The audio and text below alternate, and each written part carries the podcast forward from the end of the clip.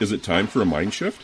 If you don't know what that means, then join your host, Dr. Clint Haycock, a former evangelical Christian pastor and Bible college teacher of over 20 years, along the journey of deconstruction and reconstruction of faith, life, religion, and spirituality.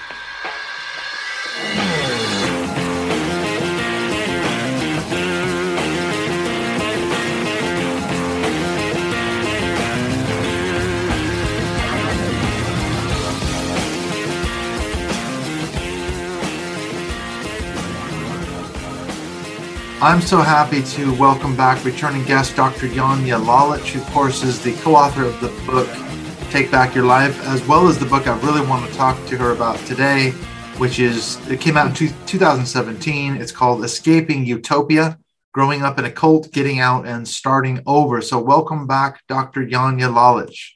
Well, thanks, Clint. Thanks for having me. I'm happy to be back here. Yes. Well, just to start off, I would say that I found the book personally just super helpful as a resource. I consider I grew up in a cult. I don't know how much you know about the Bill Gothard. What was uh, when I was a kid, it was called the Institute and Basic Youth Conflicts. It's now called Institute and Basic Life Principles, but it's sort of a fundamentalist Bible cult. Was really popular in the 70s and 80s. Um, so you know, I, I'd like to talk to you about that experience too. But if you're looking at the intended audience, the readers of the book, who is the book aimed at? Who should read it? Well, I, I of course think everyone should read it, but sure. it was written specifically for people who were born or raised in a cult. Um, that's what it's based on. The 68 interviews that I did with people from 39 different cults.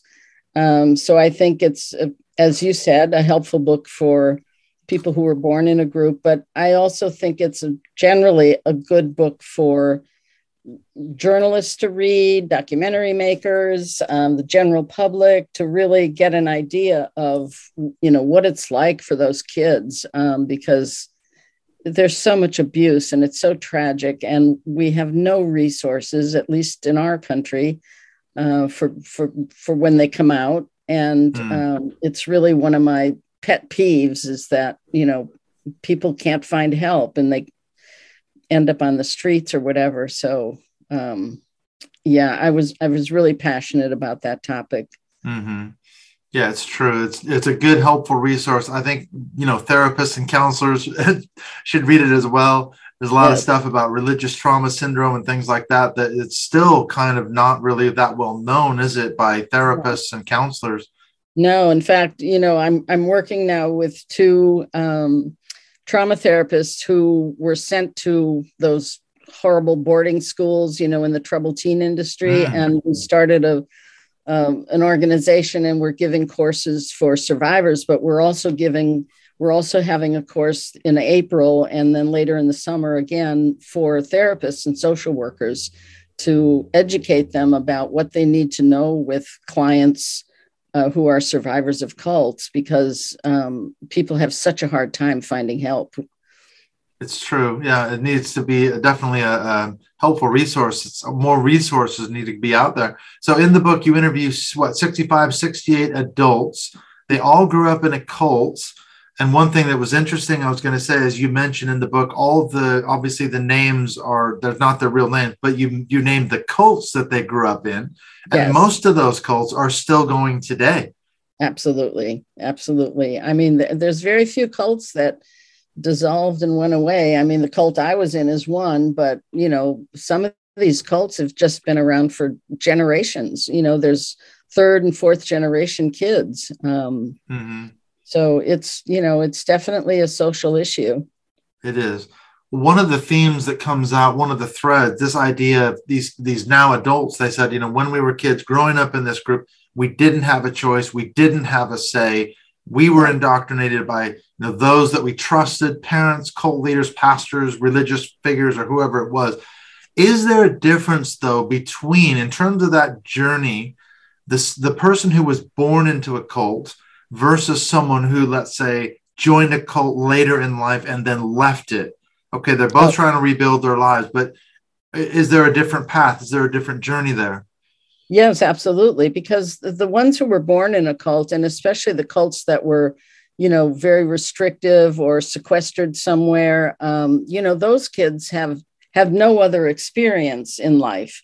Whereas people like me, I was 30 when I joined. So I had been to university, I had traveled around Europe, you know, I had a life and I had friends uh, who weren't part of the group. And so when I got out, I, you know, it, it took time, yes, but I, I had people from my past I could go to and say, what was I like before and stuff mm-hmm. like that.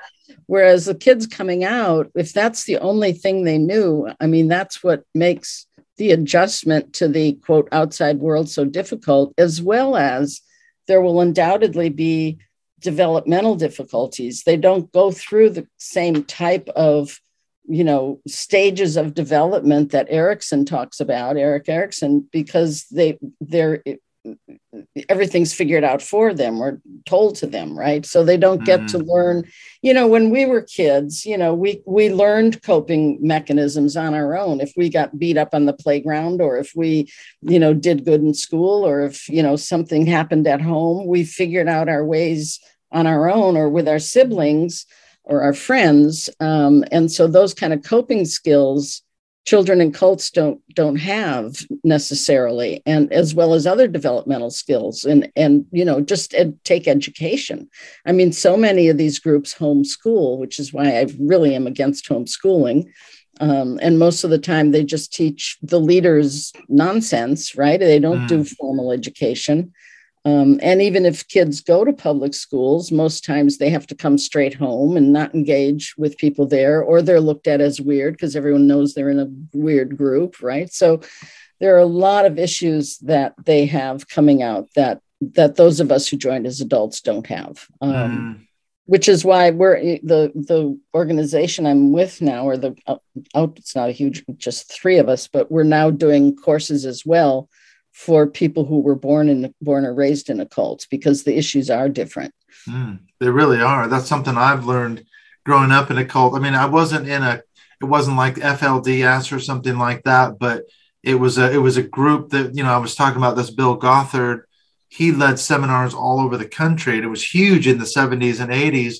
And mm-hmm. the, the the issue was that his teachings in terms in terms of how he interpreted the Bible you had all these families, and it's still it's still very much a thing, as well as the homeschooling you talked about. Um, they they raise the kids according to these so-called biblical principles, and the parents run their marriages that way. So it's almost like you have mini cults in the yes. home, you know. Even though yeah. he wasn't, I never met him. I never. I mean, I went to a couple of his seminars, but you know, so he had these little mini cults, family cults all across the country, and nonetheless, Absolutely. we were still indoctrinated within that system. Yeah, absolutely. I mean, that's why I say one, you know, through the indoctrination program, if as you keep internalizing all the beliefs and practices and thoughts and ways of behaving of the cult, you you become like a little microcosm of the cult. You know, mm. that's where my idea of bounded choice comes in. Right. And I would love to get into that, but I'm thinking maybe we should step back. Is there a working definition of the term cult? Because I know that's a that's a bone of contention. I recently read Rick Alan Ross's book Cults Inside Out, and he go, he goes into that same discussion, you know, about some groups would say, no, it's it's a new religious movement. It's not a cult. I don't like the term cult. Is that right. a good descriptor of these groups? Well, I think it's important. I think it, you know, it has uh, historical significance. It's understood by sociologists and psychologists, and uh, there are some scholars, mostly uh, scholars of religion, who have come up with this new religious movement idea. Um, and we call them cult apologists because they say there's no such thing as cults. We shouldn't use the word cult. We shouldn't use the word brainwashing and they try to sort of whitewash everything. And i think that's that's dangerous. I mean we call gangs gangs so let's call cults cults you know mm. that's that's what they are. And certainly they're not all religious. So saying this term new religious movement doesn't at all address the jillions of other types of cults. Mm-hmm. is there any element you know you hear the word destructive cults and you, you could go to the obvious examples the manson family the uh, Aum right. Shinrikyo, the, the cults that you know committed suicide or something like that. Is that term destructive cult though? Is that another descriptor that we would add to this idea of a cult or a high demand group? Well, I think, you know, I think there is a, a purpose for that descriptor. Um, you know, I believe that cults exist on a continuum from, you know, extremely harmful to somewhat more benign. I don't think any of them are truly benign because part of part of being a cult is that you are taking away uh, people's autonomy in a sense, right? Their decision making power, their um, you know they're having to follow certain types of beliefs and rules and regulations and behaviors so even if it's mild mannered i still don't think that's good for anybody to not be an independent human being you know having your own autonomy so yeah that kind of group may not you know poison the neighbors or do harmful criminal things but i, I still don't think it's a healthy environment mm-hmm. And as an example, even a more seemingly benign group like Jehovah's Witnesses, okay, they're not out there murdering people. However, there's a lot of sexual abuse of children. exactly, sexual abuse, and then they have this blood transfusion rule. Exactly. How many tens of thousands of certainly children and possibly adults have died needlessly simply exactly. because they were not allowed to have a blood transfusion. So, in my book, that makes them a destructive cult Yes, you know? and also I I think the the the one of the, their very extreme behaviors is the shunning that they do mm. of people who leave. And so you know people leave and then they never see their families again. They don't even know if their parents died or something like that. I mean that that kind of shunning is very destructive and very harmful mm-hmm. so yeah i think a lot of people think oh these are just these nice little old ladies on the street corner and knocking mm. on your door but it, it it's really not a good organization mm. yeah a lot of the belief system well is it all about religious beliefs because that's that's kind of the first protocol people think of a religious cult, let's say, but can a secular movement or group be considered a cult? Are there other models, if you will, of cults that are outside of your typical religious group? Well, sure. I mean, NXIVM was not religious. Manson wasn't religious. The group I was in wasn't religious. We were political. Hmm. So there are political cults, therapy cults, business cults, self help cults. Um, the multi-level marketing cults you know it, it, it, it can happen in any framework. It's not it's it's not religion or the abuse of religion that makes something a cult. It's the structure and the behaviors. Mm-hmm. so you've got this model you call it the bounded choice model of cults which i find very helpful. You describe it as a self-sealing system and. I've asked you this question before, but I think this is a really great uh, question to ask again. How does that self sealing system work? How is that important for the life of a cultic group and the sort of continuation that allows it to go on year after year and generations after generation? Right. So, so for me, the self sealing system, what that means is that the the group or the organization, the cult, whatever, is is basically closed in on itself, which means that it's closed to outside ideas or outside belief systems. It believes that it is the only way, you know, whether that's religious or secular, it is the only way, it has the only answer. And you have to stay within that in order to attain whatever it is they're promising you. So, by being closed in in that way, and I think this is especially important for children, is that you don't have any.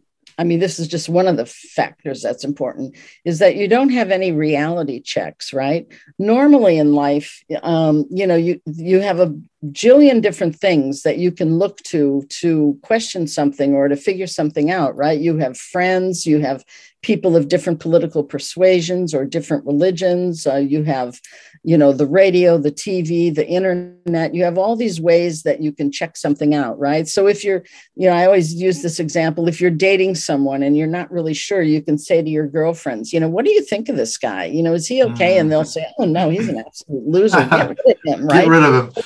Right. So you have these reality checks, right? Whereas in a cult, you don't have that everything is the same everybody's saying the same thing everybody's telling you the same thing and um, and so that's what for me makes it this closed system um, and mm-hmm. that's dangerous because it's not allowing you any type of independent thinking mm-hmm.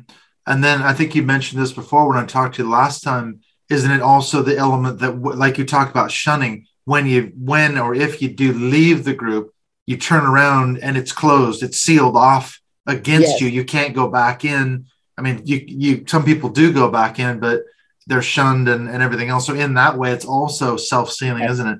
Yes. In fact, I mean, we had people, for example, in, in the group I was in that that either left or were expelled mm. and then they sort of would have to beg to come back in and then of course they were criticized they were given the most lowly positions they were kind of these you know yeah, pariahs. yeah pariahs that you couldn't trust right away and so you know that was even a more painful process for them so yeah that closed system is is very effective mm. I just read an article the other day. Someone it was on the Roys Report, which is a kind of an evangelical watchdog report, and she talked about a church in Los Angeles. Dr. John MacArthur.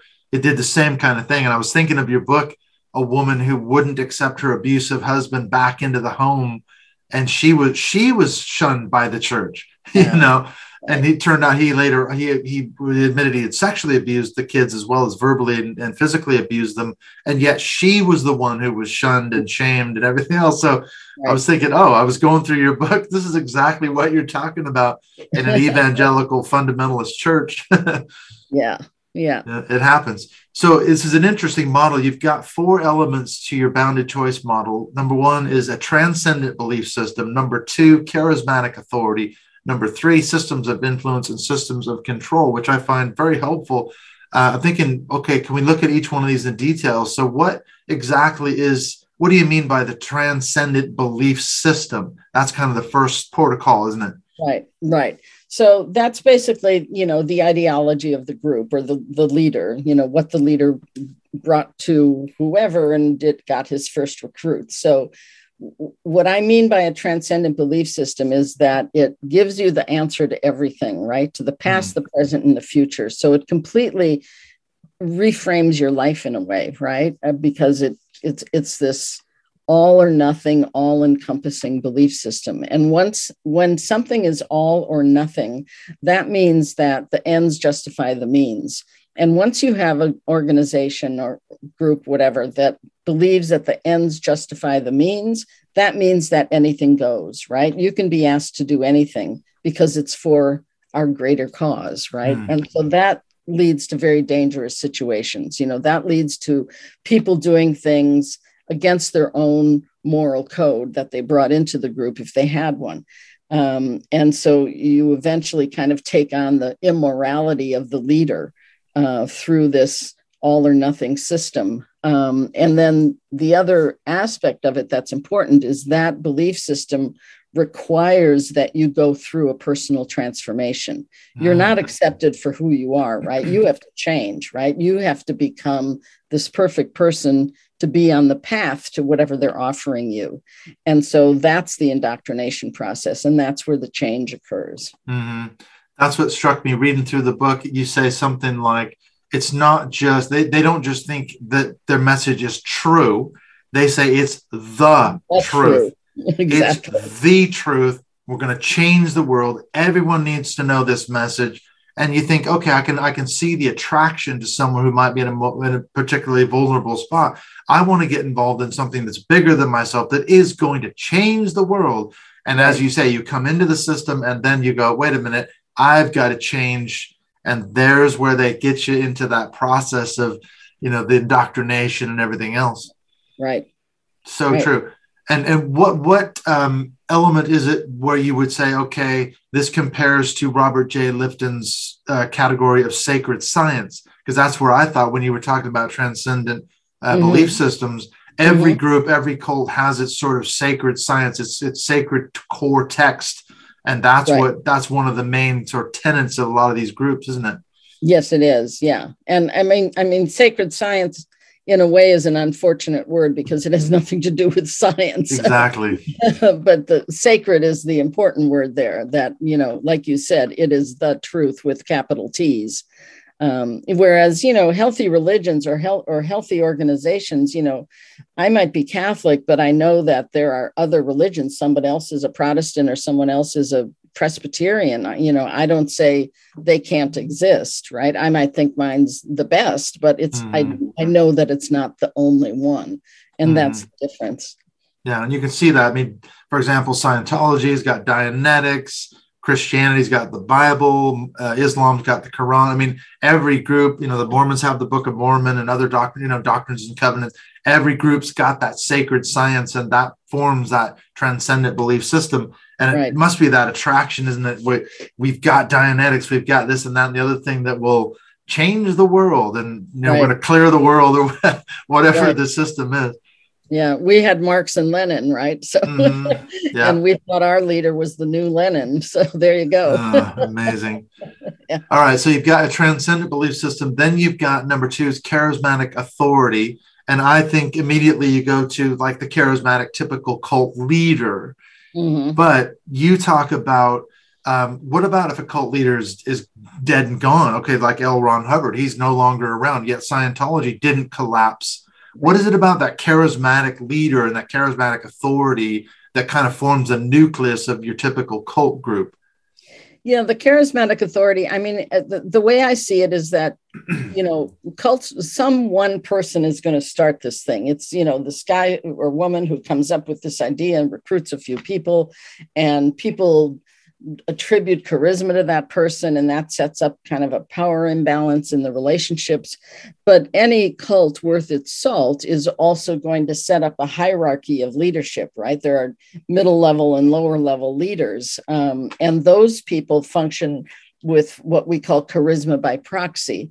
Um, you know the leader in a sense has given them his his or her blessing that that they can they can carry out the orders. They keep the thing going. They check up on people. They do whatever it is they're assigned to do. And so and they're able people need to listen to them because they're in a sense functioning at the behest of the charismatic leader. So they they in a sense are charismatic as well right? It kind of transfers that mm-hmm. way so that when and and as you say, many groups are big.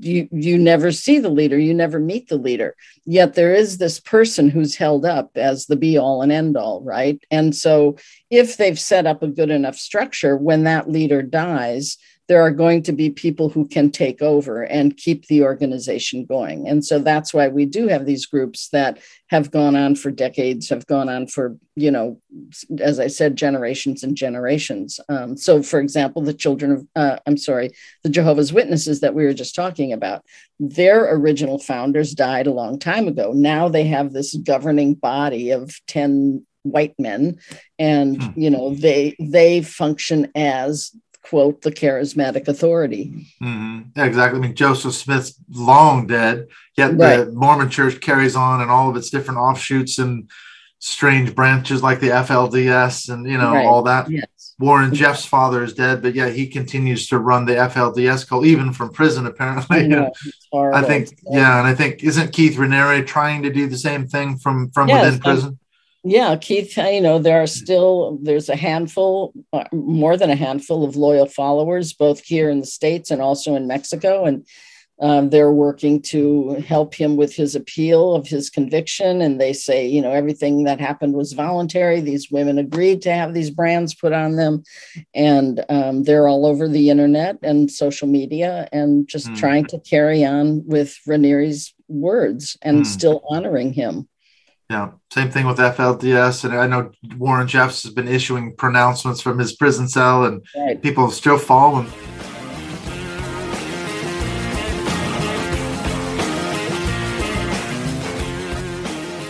We'll be right back in just a minute with the second half of my conversation with returning guest Dr. Janja Lalich as we continue to look at this issue of escaping utopia. What's it like to not only grow up in a cult, but to get out and then try to rebuild your life. We're going to look at the elements of cult leaders, some more of these sort of characteristics that seem to be universal, and also this uh, these issues of her bounded choice model of cults. And I think you'll find that those four elements of her bounded choice model can be very helpful because again, those are also universal. Almost every cultic group, and it doesn't have to be a religious group. Any high control, any high demand group can display those four characteristics of this bounded choice. And so we're going to talk about that a little bit in more detail as well. Before we get into the second chat, though, I wanted to mention really quickly what's coming up here in the next few episodes. I've had a chat with Katherine Stewart about an article that she came out with recently in the New Republic Journal, and that is about what's some of the new developments, what's going on in the Christian right.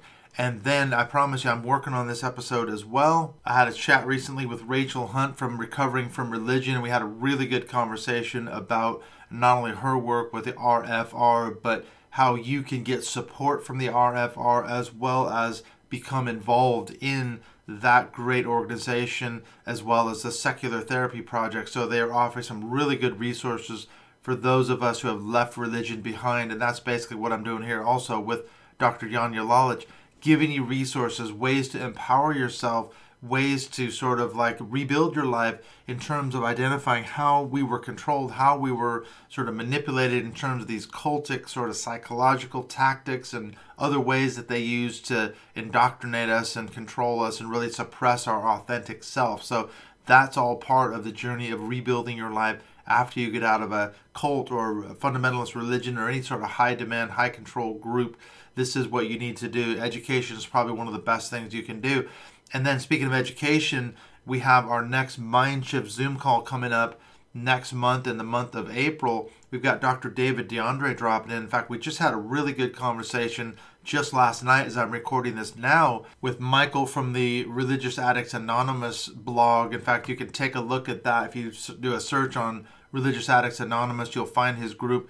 We had a really good conversation about what is religious addiction, how you can recover from it, and you can actually be a part of their group calls that they do every i think it is thursday night. So if you go on the raa blog you can find out more information about how you can be a part of that. If any of this issue of religious addiction seems to fit you. So, these are really great benefits that you get for being a Patreon supporter of the show. As always, the links to that are in the show notes if you want to support the show financially and become part of our closed Mindshift Podcast Facebook group community.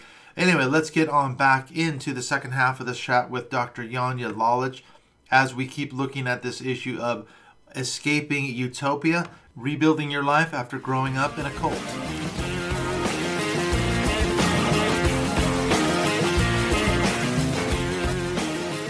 What is it about, though, this element of narcissism? Because that tends to be another hallmark of cult leaders. You've got this narcissistic personality disorder what is that about? What are they in it for? Why does a person start a cult, let's say?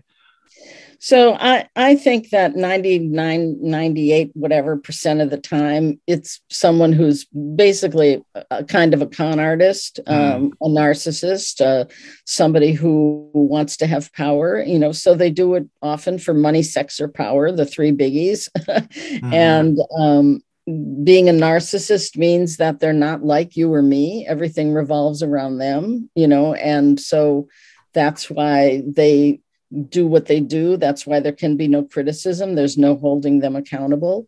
Um, so that's you know that's certainly an important part of it. I mean obviously most cult leaders aren't going to submit to psychological testing that we can have some psychiatrist who says yes this person has narcissistic personality disorder but we can certainly see by their behaviors you can you know check off the lists of uh, manifestations of that kind of disorder mm-hmm. uh, so yeah that's a um, a very typical and then many of them also have traits of you know psychopathy or sociopathy especially when they become very harmful and dangerous, like Keith Raniere, you know, mm-hmm. uh, or other ones where things got really harmful. Uh, those people are have a little bit of psychopath in them. Not mm-hmm. everyone does, but many of them do. And often, when we look back at their childhoods, we see exactly, um, you know, the kinds of things that baby psychopaths do, killing animals, you know, that kind of thing. Mm. Interesting. So the last two categories you've got are systems of influence and systems of control. There obviously is a difference between those two categories. What is it about systems of influence? Because does that go back to your comment about the transcendent belief system you have to change in order to become a productive right. cult member, whatever?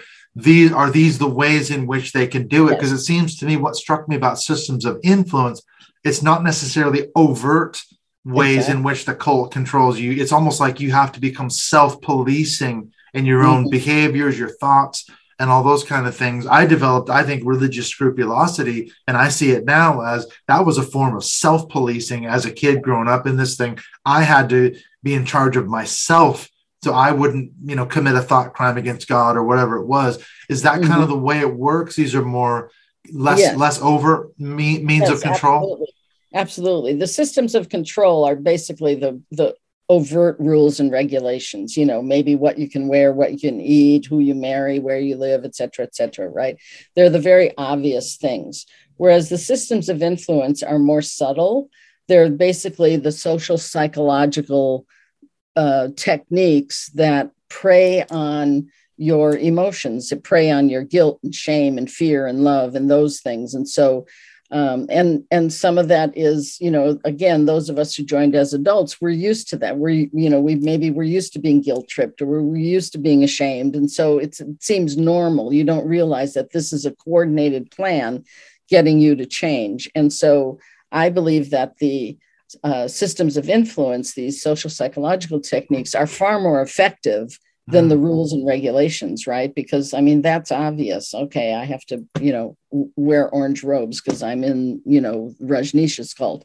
But the things that are really preying on your emotions and pressuring you to change, and along with the peer pressure, you know, that's where the indoctrination really hits home, and that's where the change really happens. Mm-hmm. Yeah, you could you could punish and abuse people, but it's when you become self-policing that's when it really yes. obviously yeah. has has hit yeah, home. you've got that voice in your head saying uh-uh no no right. Exactly. I, I can point to so many examples. I was just telling someone the other day about when i was probably 13 or 14 i was at a christian summer camp as a kid. We went every summer and some friends of mine wanted to sit in their car and listen to a rock and roll song. Oh i know. It was by journey. You know don't stop believing by journey and which is ironic because now the keyboard yeah. player is married to Paula White Cain, who is a complete, you know, prosperity gospel, Trump advisory council, and all that. But I felt so terrible about sitting in the car listening to this rock and roll, one rock and roll song. I got out of there and basically, as soon as I could, I got out of there and ran away. And I'm thinking now, that's that must have been a result of the systems of influence. I policed myself because exactly. I knew that rock and roll was evil and of the devil and everything else, and I had to get out of there. Nobody told me to do that, but right. it was all exactly. the years of indoctrination. Yeah, exactly, and that's exactly how it works. And it's the, and that's why you know, especially the cults that really grow big and have people all over the country or all over the world. I mean, you don't have to be you don't have to have the cult leader or even any leadership right there with you because you know exactly what you're supposed to do um, mm. and you berate yourself and you beat yourself up and because of all the years of training that was probably done overtly you know uh, uh, criticism sessions or confessions or whatever they were called in every group um, you know kind of trained you to learn how to beat up yourself when mm. you hmm. see you're crossing the path somehow. Mm. And I know you do go into Lifton's categories. I mean, it struck me again that, you know, he talks about the demand for purity and then the cult of confession, which exactly. are two of his hall. Same kind of thing as slots right into your model, doesn't it? The cult right. places a, a, a standard on its followers that it's impossible to achieve and then they hmm. inevitably fail, then they have to turn around and confess their sins or whatever it's called and right. then you have that guilt and shame mechanism which is so effective for right. controlling right. people isn't it right and the peer pressure i think mm. the hmm. peer pressure isn't given enough credit for how effective it is because you know as we grow up we we respond more to our peers than to say our parents whatever right so, you know, in most groups, when you're a new member, you're going to have somebody who's like, you're in our group, we call them the one help, you know, they're the person who helped you. Um, so they kind of guide you along and then they report back to leadership if you're having doubts about things. And then in our group, we had to write not only write self criticisms, but we had to turn in other people if we saw someone who disobeyed in some way or mm. broke a security rule or something.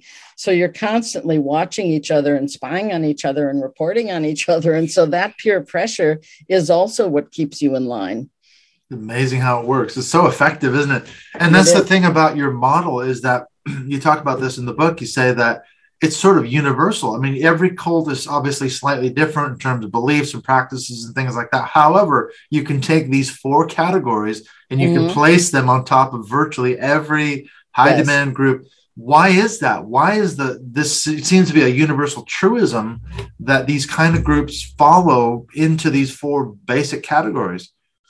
Well, I think it's, um, as I say in Take Back Your Life, I guess these cult leaders go to the cookie cutter Messiah school and they learn how to do this. and um, I think it's, you know, ha- having that kind of absolute power and no checks and balances is going to set up this this very closed structure and you know i think it's terrific what you're saying about the four characteristics because in the you know i'm doing these online courses now for survivors of cults mm. and and other types of abusive relationships. And and a lot of what we do is give them homework. And i will say take these four features and underneath each one write how your cult did that.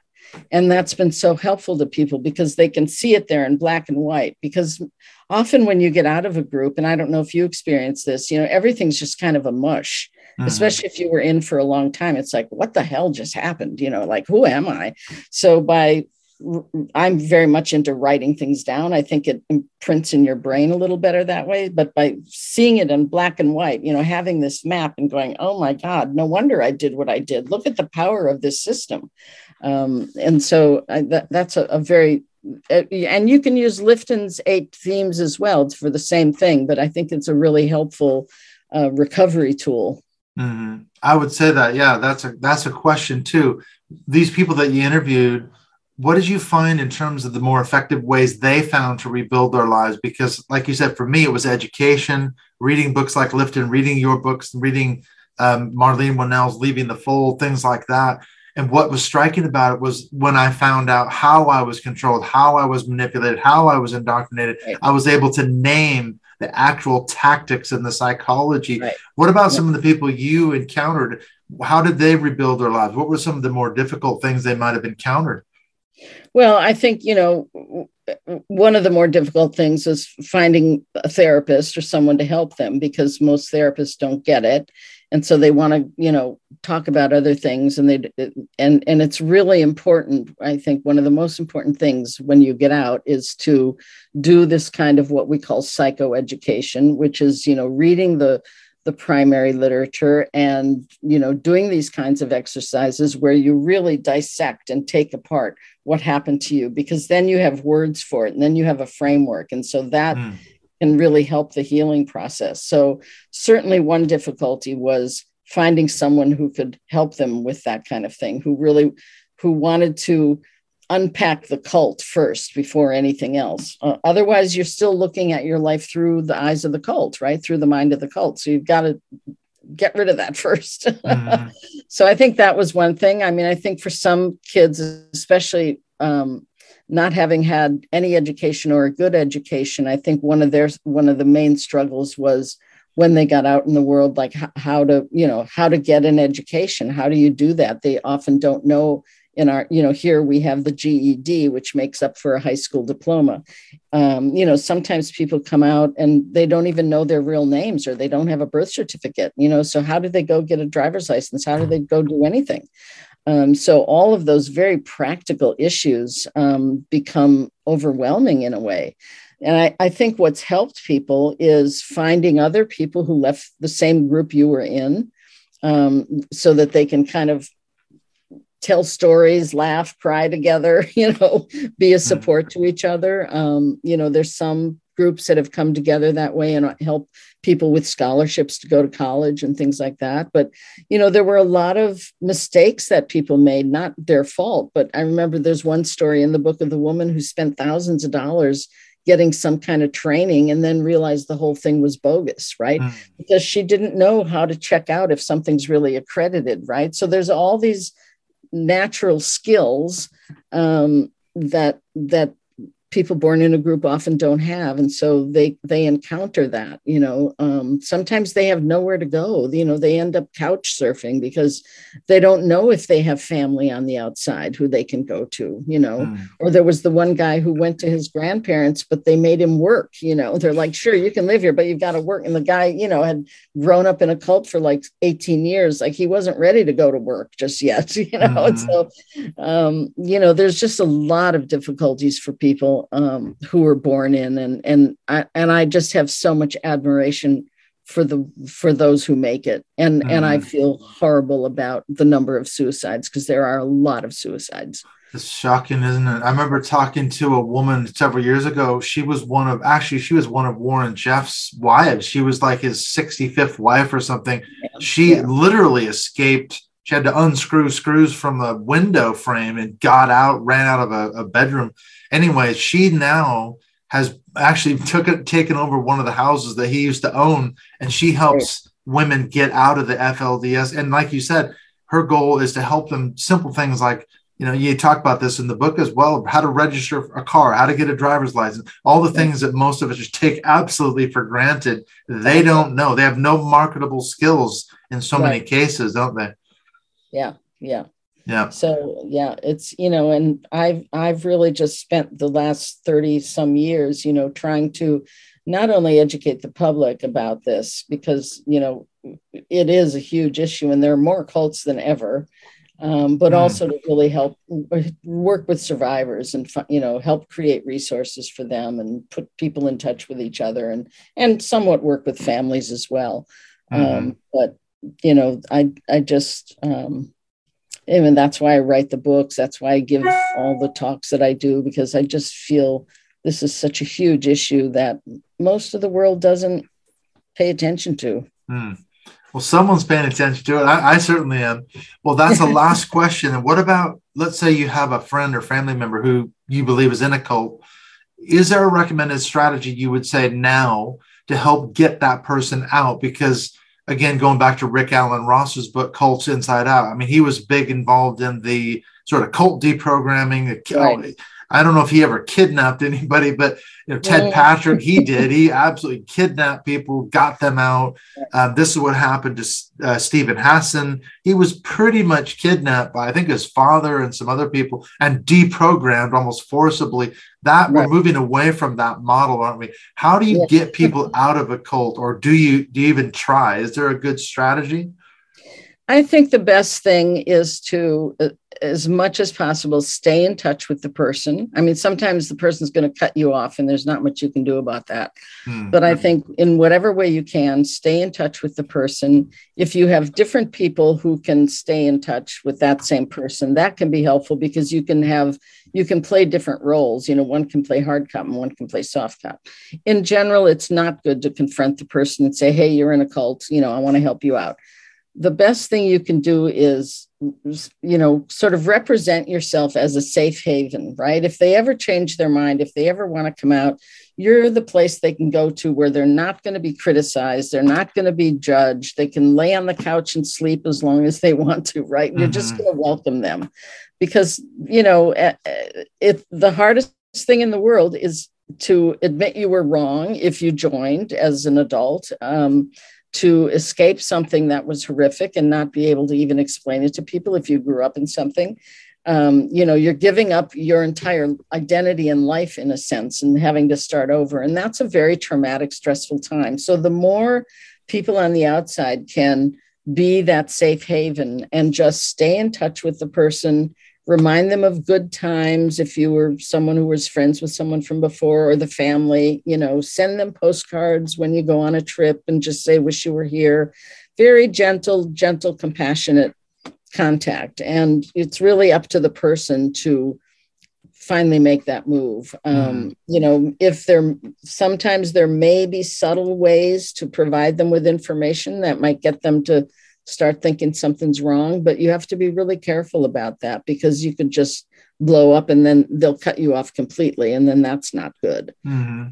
And that's what's interesting about Rick Alan Ross's model is that he doesn't attack their belief systems per se. He doesn't say, you know, Joseph Smith was a charlatan or whatever, if you're talking to a Mormon or, or something like that what he does is he go he'll take a model like yours, and I think that may be why it's so helpful to have a model like the bounded choice. And he'll say, let's talk about just generally how do cults control them? I'm not talking about your group. I'm talking about just other groups, you know, and right. run them through the sort of the hallmarks, the highlights of the model. And eventually, if they go through it enough and they want to engage, they'll they'll come to this aha moment where they go, "Oh my God, you know, that's right. my group." that's right. me you know so does that help do you think to to run people through a model yeah. like your bounded choice yeah i mean if they're willing to sit down and talk with you like that um, sometimes it's good to have them watch you know a documentary or some mm-hmm. movie something about a cult and then they'll be watching it and thinking wait wait, wait a minute that's what we do right right because i'm in a cult do, right i do believe that everyone even the truest believer, unless they're a, a, narcissist themselves or a budding psychopath and want to be in leadership, I would say everybody has doubts, right? But you're not able to express those doubts. So you kind of store them on this. I use this metaphor of the shelf. Mm-hmm. You store them on the shelf in the back of your head. So if by having these these discussions, which should be very gentle, um, you know, it might be one more thing that'll break that shelf and once that shelf breaks, that's when they have the aha moment and they think, oh, maybe this isn't good for me. And they think, maybe, maybe I should reassess. Maybe I should get out of here. It doesn't mean they'll leave at that moment, but it'll allow them to start thinking again about something. And then they mm. can plan their escape, so to speak. And you might be able to be there to assist them to escape. Exactly. Right. exactly. So the book is called escaping utopia, growing up in a cult, getting out and starting over. So aside from reading the book, which is a super helpful resource, if people wanted to get a hold of you or find you on social media, what would be the best place to do that? Well, um, I have a website, which is um, janjalalich.com. So that's J A N J A L A L I C H.com. And also the, uh, the website for our courses and the other things that we're doing, consultations, whatever, uh, courses for therapists is at um, t, tbylr.com. Take Back Your Life Recovery, tbylr.com. Mm-hmm. So, aside from getting a hold of the book, definitely check out those resources. So, thank you so much again, oh. Dr. Janja Lalich, for not only your books, but for all the work that you're doing and taking the time to speak with me. Thanks, thanks, Clint. I was really glad to be here today.